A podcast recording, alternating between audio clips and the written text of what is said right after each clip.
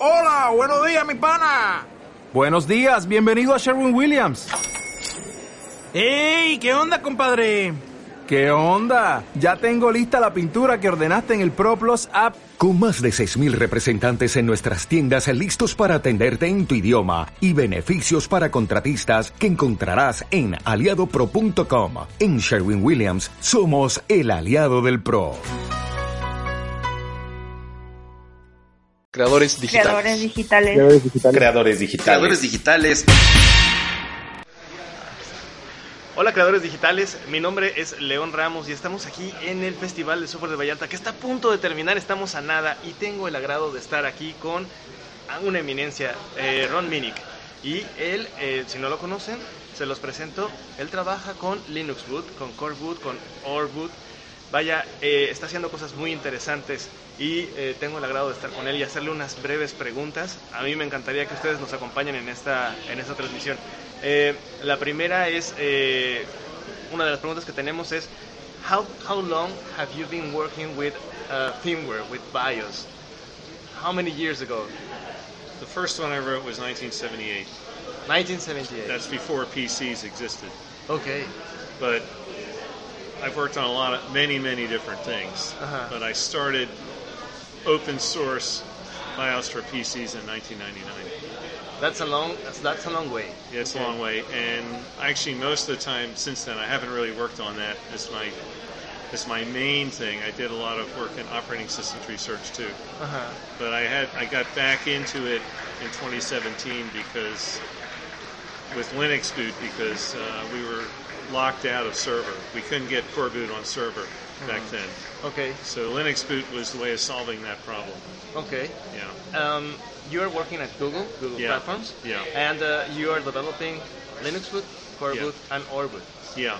Uh, why is it important to uh, have Linux or an, um um, I don't know um code that you know on firmware? Why is why is that Oh. important? Um, so since 1999, when firmware was only, let's just say, several kilobytes in size, to 2019, when firmware is actually almost 16 megabytes in size, Okay. it's gotten far more complex, Uh huh.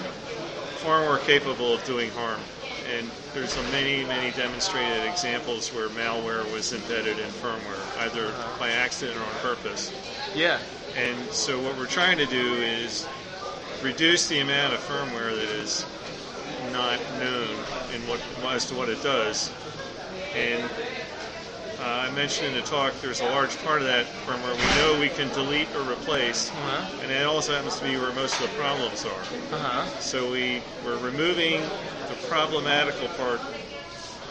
There's a part left behind that we can't remove, which is the Uh-huh. part that turns on extremely low level early parts of the hardware. Uh huh. But the problems that have been discovered generally are not in the part that in that part. It's in the, the stuff we're removing, Okay. which it turns out. what kind of problems? What, what are we talking about? So what's been issues? discovered Uh-huh. uh, and, and, and again, in the part we are removing, what's been discovered is um, software that can send emails Uh-huh. to places In in firmware. in, in the firmware. Okay. Not only that, the passwords for servers at vendors for the so they can log in and send the email. For remote assistant. Or, Yeah. Okay. uh, software that lets a remote company, not your own, grab control Uh-huh. of your system.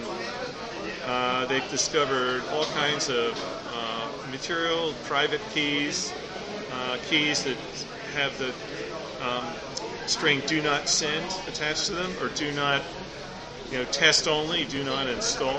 Uh-huh. That's in there. So a tremendous number of either intentionally or unintentionally created vulnerabilities. Uh-huh. Uh, and there's no way really to fix this because it's closed source. The only option is to just remove it. And that's what we're doing. We're Okay. removing as much of that as we can and still have a working computer system. Creadores Creadores digitales. digitales. Creadores digitales. Creadores digitales. Creadores digitales. How was Core Boot born? I'm sorry. How, how oh, was Coreboot uh, born? so Coreboot initially was called Linux BIOS, Uh-huh. and I started that project in 1999 at Los Alamos National Labs. Uh-huh. And I started that mainly because the we had a 128 node cluster, Uh-huh. and every node took at least five minutes to boot. It, it's kind of hard to describe just how terrible that software, the BIOS software, was in every imaginable way. Uh-huh. But And, and I were they uh, daisy chain? I mean, the, the booting was- process? No, but it, even then, it was there were a lot of other problems with the, the BIOS, and so uh, and there were a few security issues around that BIOS because of, of the fact that anyone could walk up to a computer and put in a floppy disk and take control of the computer. Uh-huh. So um, what I realized was that because of the, the way the buses were structured in the newer systems, Uh-huh. the hardware was all self-identifying. So in older systems, there were all these little switches and jumpers you had to set to define what hardware you had in a machine. Uh-huh. And in newer systems, that could all be determined from by software reading registers. Okay. And that meant we really didn't need almost everything the BIOS did. And so what I realized is I could take Linux and replace the BIOS with a Linux kernel because the, the chip was big enough to hold it. And now I had a new thing I could call Linux BIOS. Uh-huh. So we use Linux BIOS as purely was a supercomputing Uh-huh. um, product, and then other people use it for other things. So iRobot used it in their mind-finding robot called the PackBot. Uh, a company used them in uh, digital television later in the in that decade. Um, it was used in a in a modem used in a military helicopter. It was the Apache military modem too. So once people realized they could put Linux as their BIOS and get rid of the BIOS and all its problems, the usage grew tremendously. Okay. And then the, the um, German government sponsored a Linux BIOS port for a laptop called the GETAC 470. Uh-huh. And but around about 2008, we decided to change the name because the, this is this was a different time. Just using the name Linux in, in, in anything, a lot of people were still uncomfortable with having Linux in the BIOS, Okay, okay. including Sun Microsystems and Microsoft. So we thought we would change the name, and uh, so it became Coreboot. Coreboot. Okay. Yeah. Great. And uh, how many brands of uh, laptops or PC are using Coreboot? Really, at this moment, you'd have to say it's only Chromebooks, but there are probably one or two hundred different kinds of Chromebooks by this time. So Yeah. uh, if you pick up a Chromebook, it's running Coreboot now. Okay. And And, yeah. uh, I saw your presentation, and you were talking about or that basically is Coreboot without C. Oreboot is Coreboot with all the C removed. Okay. Uh, so it's what's called a downstream fork because we we we build on that Coreboot base, but we've removed anything that is C code. Uh-huh. and uh, we're very happy because we've moved to Rust. It's a great language, and the, the tooling and everything for Rust is just a big jump. Yeah. So Big step up using from Rust C. instead Yeah. of C. Yes. And uh, why did you choose Rust? So C, if you look at it, is a 50-year-old language. It was Uh-huh. designed in the days of 16-bit mini computers. There are many things you can do in C that are very dangerous, Uh-huh. and Rust ensures, because of the way the language is designed, you can no longer do those things. And so rather than worry about whether uh, I call a function and the function retains a copy of the data or a pointer to the data, I, I, all those concerns go away because Rust ensures that I can't do that.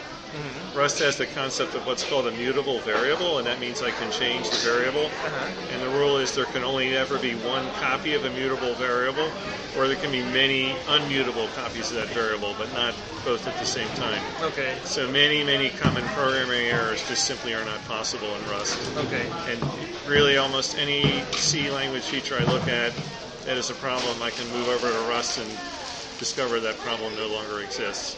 Okay. And that's intentional because the people who designed Rust knew where all the problems were and, and set out to fix them. That's great. Yeah. What's the future of Coreboot? We're hoping that Oreboot will be an option people look at where they might have looked at U-boot or Coreboot.